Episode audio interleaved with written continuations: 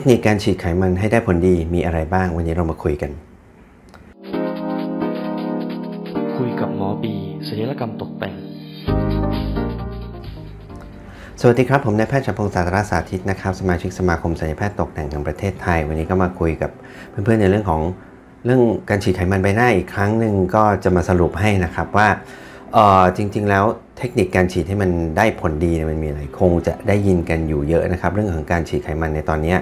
ว่า เอ่อ เป็นของตัวเองไม่มีอันตรายแต่ว่าจะให้ได้ผลดีอ่ะแต่ละที่แต่ละดีเทลมันมีเทคนิครายละเอียดไม่เหมือนกันนะครับก็บางทีการที่เรามีความรู้ว่าอันนี้ใช่หรือไม่ใช่ก็เราควรจะต้องรู้เพื่อจะให้เลือกที่ทำได้ถูกต้องนะฮะทีนี้การฉีดไขมันเนี่ยหมอจะสรุปให้ว่า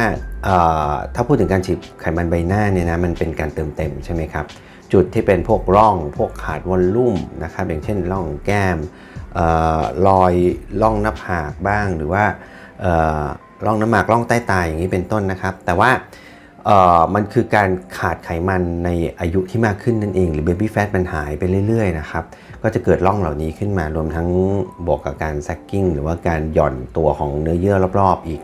ส่วนหนึ่งนะฮะแต่ว่ามันก็จะเป็นการเสริมกับการอย่างเช่นการที่จะต้องมีการดึงหน้าหรือว่า face lift ในส่วนต่างๆหรือว่าคนที่ยังไม่ต้องดึงหน้าแต่ว่ามันมีร่องตรงนี้แล้วเนี่ยเราก็มาเติมเต็มมันได้นะครับทีนี้ไขมันเนี่ยมันมีผลดีในเรื่องของนอกจากการเติมเต็มแล้วเนี่ยมันเป็น natural filler นะครับก็โอเคถ้าเป็นไขมันจริงๆของเรามันคงไม่ได้มีอันตรายอะไรกับร่างกายนะครับเพียงแต่ว่าการทำให้ได้ผลดีมันต้องมีเทคนิคมีรายละเอียดอะไรบ้างนอกจากนี้มันยังได้เรื่องของการผ่องใสของผิวพรรณขึ้นด้วยในบางผลประโยชน์นะครับบางแง่มุมนะครับทีนี้เรามาดูว่าจริงๆแล้วทุกที่พูดแต่การฉีดไขมันฉีดไขมันแต่ว่าเราไม่รู้เขาทำกันยังไงแต่ละที่มันต่างยังไงถึงได้ผลที่มันต่างกันนะครับก่อนอื่นนะครับหมอจะแบ่งแบ่งเป็นประเด็นเพื่อให้เข้าใจง่ายนะฮะอย่างเช่นประเด็นแรกข้อหนึ่งเนี่ยการฉีดไขมันต้องใช้ไขมันตนเองเท่านั้นนะครับยืมเพื่อนไม่ได้คือถ้ายืมกันได้นี่ก็คงมีคนบริจาคได้ได้เยอะนะฮะแล้วก็คนที่ชอบมาถามว่าเออ บริจาคให้ใครได้ไหมหรือว่าทำอะไรไม่เอาไขมันตัวเองไปแต่ว่าอันนี้ไม่ได้นะครับจะต้องใช้เป็นของไขมันตัวเองเท่านั้นนะฮะไม่งั้นเอ่อเซลล์มันจะถูกมันเป็นกราฟมันเป็นการย้ายไปในตัวผู้อื่นอย่างเงี้ยมันก็จะเกิดการปฏิเสธของเกิดปฏิกิริยาภูมิคุ้มกันขึ้นนะครับข้อสองต้องใช้เทคนิคการทำไมโครแฟตนะครับไมโครคืออะไรนะฮะการทำไมโครแฟตคืออะไรก็คือว่าการการทำไมโครหมายถึงว่าทำให้พาร์ติเคิลหรือว่าส่วนประกอบหรือว่าเซลล์เนี่ยมันเล็กลงนะครับโดยตั้งแต่ทำตั้งแต่เริ่มแรกเลยนะครับการเริ่มแรกในการดูดไขมันที่จะมาใช้เนี่ยมันจะต้องไม่ใช่พวกแมชชีนหรือพวกพวกที่จะต้องปล่อยพลังงานอะไรออกมาเพื่อทำลายไขมันก่อนอย่างเช่นพลังงาน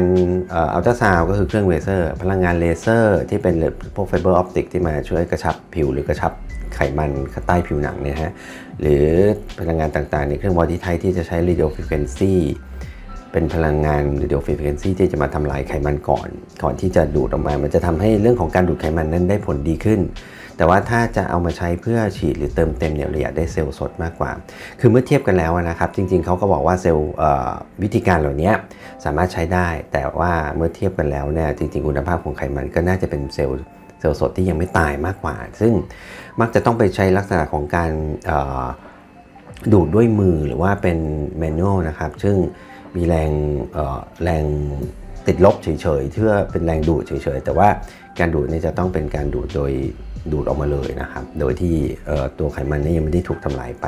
ซึ่งเทคนิคก็ต่างกันนะครับแต่หลักการนี่ก็คือว่าหัวดูดไขมันที่จะทำไมโครเนี่ยมันจะต้องเล็กแล้วเล็กกว่าหัวดูดที่ดูดไขมันทั่วๆไปนะฮะซึ่งหัวดูดไขมันทั่วไปอาจจะมีเส้นผ่านศูนย์กลางสามมิลสี่มิลหรืออาจจะห้ามิลในแล้วแต่ในในในบางที่นะฮะแต่ว่าถ้าเป็นเพื่อถ้าเราจะเอามาทำไมโครเนี่ยหัวดูดจะต้องมีขนาดตั้งแต่ สองจุดสี่ มิลลิเมตรลงไปคือเล็กกว่าสามมิลลิเมตรแล้วก็มันจะเป็นรูพรุนนะครับหัวดูดจะมีรูพรุนกว่าแล้วก็สิ่งที่เราทำเรามักจะใช้สลิงที่มีความดันลบซึ่งสลิงที่เหมาะสมก็แล้วแต่ที่นะฮะแต่ว่ามันก็จะมีวิจัยที่รองรับว่าใช้สลิงขนาดเท่าไหร่เท่าไหร่ซึ่งแพทย์จะต้องรู้นะฮะถ้าแพทย์ไม่รู้ก็ก็อาจจะได้ผลไม่ดีนะครับเอ่อเป็นตัวดูดมาโดยใช้โดยใช้มือดูดนี่แหละนะครับเพราะว่าไม่ทำลายเนื้อเยื่อรอบๆนะครับแล้วก็รวมไปทั้งไม่ทำลายตัวเซลล์ไขมันด้วยแล้วการดูดแล้วเนี่ยก็จะต้องเอ่อดูแล ระยะรอบๆด้วยว่าดูดไปใช้แล้วก็ไม่บุ๋มไม่อะไรนะครับเพราะฉะนั้นไขมันที่มีอยู่เนี่ยไม่ใช่ว่าเราจะต้องใช้ได้ทั้งหมดนะฮะเราจะต้องเผื่อไปด้วยว่าแบบจะต้องคิดเผื่อว่าแบบเออเราดูดไปใช้เนี่ยคนไข้จะต้องไม่ขาไม่รีบลงเอ่อพุงไม่เบี้ยวอะไรอย่างเงี้ยนะครับขึ้นอยู่กับปริมาณที่เราจะใช้ขึ้นมาส่วนใหญ่คนไข้มักจะบอกว่าเรามีไขมันเยอะมีไขมันเยอะจริงๆแล้วเนี่ย อาจจะต้องมาประเมินนะครับว่าสิ่งที่เราบีบนั้นมันจริงๆมันอาจจะไม่ใช่ไขมันนะครับโดยเฉพาะในผู้หญิงตัวกล้ามเนื้อที่อยู่รอบกระดูกเองก็อาจจะมีความนิ่มได้คล้ายๆไขมันเหมือนกันในผู้หญิงนะจริงๆอาจจะเป็นคนผอมแต่ว่าเนื้อไขมันนี่มันมีไม่เยอะนะครับเพราะฉะนั้นจะต้องมาตรวจประเมินก่อนสิ่งที่เราเข้าใจว่าเรามีเยอะจริงๆเราอาจจะไม่ค่อยมีก็ได้นะครับหรือว่าถ้าเรามีมีไม่พอถึงขนาดที่จะต้องเผื่อไว้เพื่อไม่ให้มันเกิดความบิดเบี้ยวบุ๋มไปเนี่ยก็มันก็อาจจะใช้ได้ไม่เต็มที่นั่นเองนะครับแล้วหลังจากนั้นเนี่ยเมื่อเราดูดออกมาก็จะต้องมีการนำไปเซนทริฟิวจ์หรือปั่นแยกเซลล์กรองเซลล์สิ่งต่างๆสิ่งพวกเอ่อเนื้อเยื่อเสียหรือว่าเลือดหรือว่าเซลล์แตกอะไรพวกนี้พังผืดอะไรพวกนี้เอาออกออกก่อนนะครับหลังจากนั้นถึงจะมาเอาเพียวแฟตที่เราได้เนี่ยจาก สองจุดสี่ มิลลิเมตรเนี่ยเราเอาลงมาตัดเซลล์ให้ถึงระดับไมโครอีกนะครับซึ่งจะมีลักษณะหัวตัดซึ่งอาจจะเป็นลักษณะของเมคานิคอลต่างๆเข้ามาซึ่งต้องมีอุปกรณ์พิเศษอีกนะครับตัดทอนเซลล์ลงมาเรื่อยๆจนถึงระดับไมโครนะฮะอ๋อพวกนี้ก็จะผิวไอ้ลักษณะมันก็จะเริ่มเนียนคล้ายเป็นฟิลเลอร์เป็นเนเชอรัลฟิลเลอร์เลยเพราะว่าฉีดมันนี้จะเนียนไม่เป็นก้อนแล้วนะครับมันจะทำให้เราฉีดได้ไม่เป็นก้อนแล้วก็ฉีดได้เรียบเหมือนฟิลเลอร์นั่นเองนะฮะไม่ใช่ว่าเอาออกมาแล้วก็ฉีดได้เลยมันก็จะทำให้เกิดเป็นตะปุ่มตะป่ำหรือคลำได้หรือเป็นก้อนเป็นถุงอะไรอย่างเงี้ยนะฮะถ้าถ้าใครเคยเคยมีประสบการณ์ที่ฉีดแล้วเป็นลักษณะนั้นก็อาจจะเป็นการที่ยังไม่ได้ทำไมโครนั่นเองนะครับอ่านอกจากนี้แล้วเนี่ยมันจะมีพอถึงไมโครแล้วเนี่ยเอ่อมันก็จะมีข้อสามละนะฮะประเด็นที่สามมันจะมีเรื่องของนาโนแฟตด้วยนาโนคือถ้าพูดถึงไมโครเนี่ยถ้าเป็นคำทั่วไปทางวิทยาศาสตร์ไมโครคือสิบกำลังลบหกนาโนก็ตั้งแต่สิบกำลังลบเก้าหรือลงไปเรื่อยๆเนี่ยนะครับการทำนาโนแฟตเนี่ยคือนอกจากพอเราตัดเป็นลักษณะของพาร์ติเคิลที่เป็นลักษณะของไมโครแล้วซึ่งจะอยู่ไม่เกินถ้าเป็นมิลลิเมตรก็อาจจะไม่เกิน หนึ่งจุดหนึ่ง มิลลิเมตรไม่ไม่น้อยกว่าไม่ไม่ไม่ย่อยลงไปกว่านั้นนะครับแต่ว่าถ้าเป็นไมครอนนี่ก็อาจจะไม่ไม่ควรจะต่ำกว่าหกร้อยไมครอนอย่างนี้เป็นต้นนะฮะแต่ว่าถ้าจะเป็นนาโนแฟตเนี่ยเราจะมีอุปกรณ์ที่ตัดเซลล์ให้แหลกละเอียดลงไปอีกส่วนนี้มันถ้าเราตัดเป็นนาโนแฟตเราจะใช้ลักษณะของวอลลุ่มไม่ได้แล้วคือเอามาฉีดมันจะไม่เติมเต็มแล้วมันจะเป็นเซลล์ที่มันแตกไปหมดสิ่งที่เราใช้ประโยชน์ของนาโนแฟตเนี่ยเราจะไม่ใช้เรื่องของวอลลุ่มแต่เราจะใช้เรื่องของเซลล์ที่อยู่ในแฟตหรือว่าพวกเซลล์ต้นกำเนิดหรือว่าพวกอะไรพวกนี้ที่อยู่ในแฟตนะครับอาจจะเพื่อจริงๆเซลล์ต้นกำเนิดในแฟตเนี่ยเมื่อเทียบกับเซลล์มิลเลอร์ในปริมาณที่เท่ากันในในแฟตเนี่ยความชุกเนี่ยมันเยอะกว่าด้วยนะฮะสิ่งที่เราใช้จากนาโนแฟตเนี่ยก็คือว่าเมื่อเราได้เซลล์เหล่านี้คือเซลล์แฟตมันแตกไปหมดแล้วนะฮะเราเซลล์ด้านในที่เป็นประโยชน์เนี่ยจะเป็นเซลล์ต้นกำเนิดหรืออะไรก็ตามมาผสมในไขมันที่เราจะฉีดมันก็จะทำให้ไขมันที่เราจะฉีดมันอุดมไปด้วยเซลล์ต้นกำเนิดของแฟตเองหรือไขมันเองก็จะทำให้อัตราการคงอยู่อะไรของไขมันนี้มันดีขึ้นนะครับเราจะแบ่งไขมันส่วนหนึ่งเนี่ยเอาไปทำนาโนแฟตเพื่อสกัดเซลล์เหล่านี้ออกมาซึ่งมันจะต้องมีวิธีอีกนะฮะนอกจากตัดเซลล์นี่ต้องไปปั่นด้วยความเร็วเฉพาะซึ่งอิงกับงานวิจัยนะฮะว่าปั่นเท่าไหร่ความเร็วเท่าไหร่ซึ่งแพทย์หรือสถาบันนั้นๆก็จะต้องรู้นะครับเพื่อให้มันการตกตะกอนได้ได้ได้ปริมาณเซลล์ที่มากที่สุดจริงๆเนี่ยนะฮะแล้วก็นั้นเอามาผสมกับไขมันที่ฉีดก็จะทำให้ได้ได้เป็นไขมันที่มันมีเอ่อเซลล์ต้นกำเนิดของไขมันเองนี่มันเยอะขึ้นหรือในตัวนาโนแฟตเองเนี่ยถ้าเราเอาเอาเอาฟลูอิดของเขาเอาเราเอามาทำเป็นพวก rejuvenation คือมาฉีดภายหลังจากที่เราฉีดเติมเต็มแล้วอันนี้มาฉีดผิวนะครับมันก็จะได้เรื่องของ rejuvenation ก็คือผิวพรรณสดใสขึ้นเปล่งปลั่งขึ้นแล้วก็อาจจะมีผลเรื่องของการลดฝ้าลด pigment cell ของผิวให้ผิวมันใสขึ้นได้ด้วยนั่นเองนะฮะอันนี้คือประโยชน์เพราะฉะนั้นเราจะแบ่งไปสองส่วนนะครับการทำไมโครแฟตเพื่อเติมเต็มแล้วก็การทำนาโนแฟตถ้าปริมาณไขมันเพียงพอแล้วเราเอามาใช้ประโยชน์ได้นะครับข้อที่สี่หรือประเด็นที่สี่เนี่ยเทคนิคแล้วก็การดีไซน์ในการเติมไขมันเนี่ยอันนี้ก็จะเป็นเรื่องของเฉพาะเจาะจงของแพทย์แต่ละท่านด้วยนะฮะเพราะมันคือการออกแบบนั่นเองว่าจะฉีดตรงไหนฉีดบริเวณไหนของหน้าฉีดเท่าไหร่มากไปน้อยไปก็ไม่ได้อีกนะฮะมันต้องฉีดให้พอดีพอดีซึ่งเข็มที่ฉีดเองก็จะต้องเป็นเข็มที่เล็ก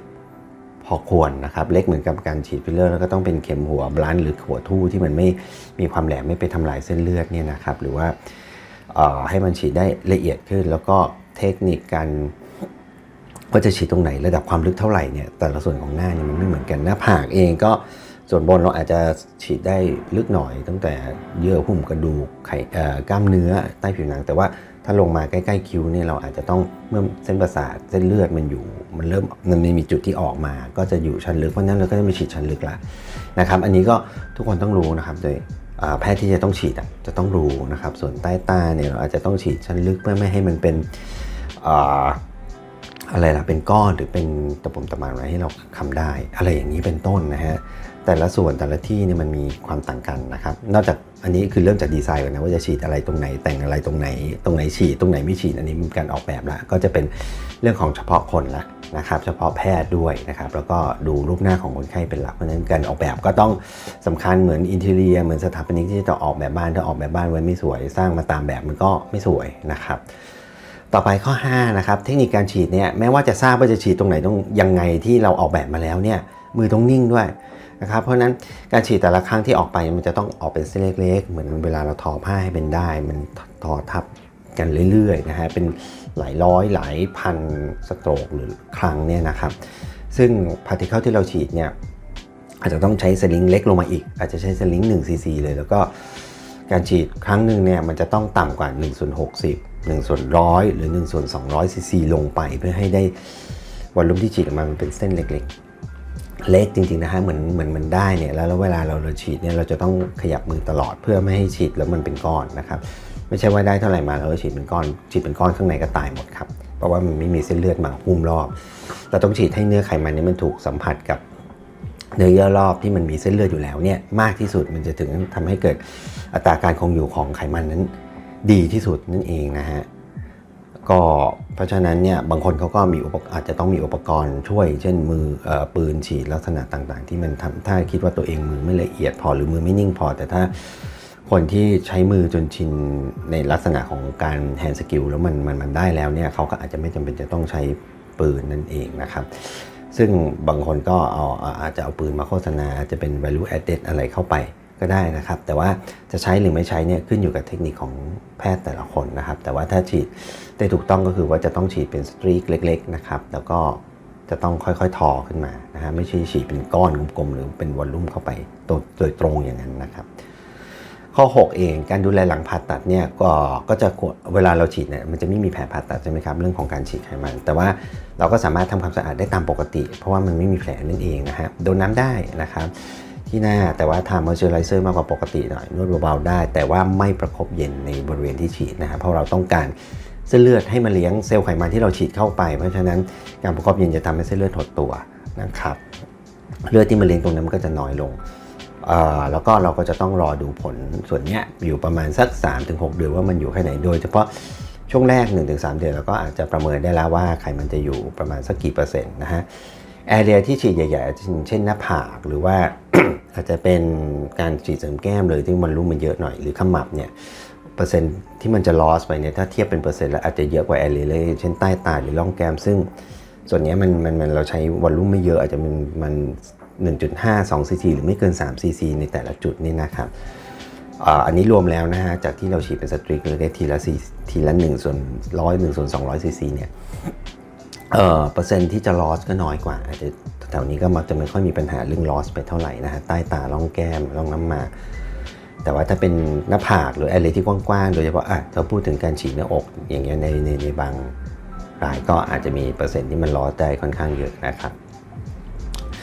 เพราะฉะนั้นหลังจากนี้ก็จะต้องมาดูแลแผลดูแลความสะอาดทั่วไปแล้วก็มาดูสุขภาพเฉพาะตัวของคนไข้แต่ละคนนะฮะแล้วก็มาตรวจตามนัดนั่นเองนะครับก็จะเห็นว่า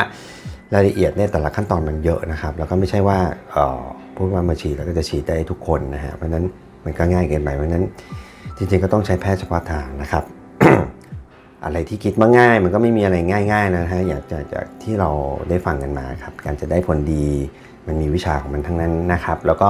เราเองก็ควรจะรู้ว่าแพทย์ที่เราจะไปทำเนี่ยเขาเขาก็เป็นผู้รู้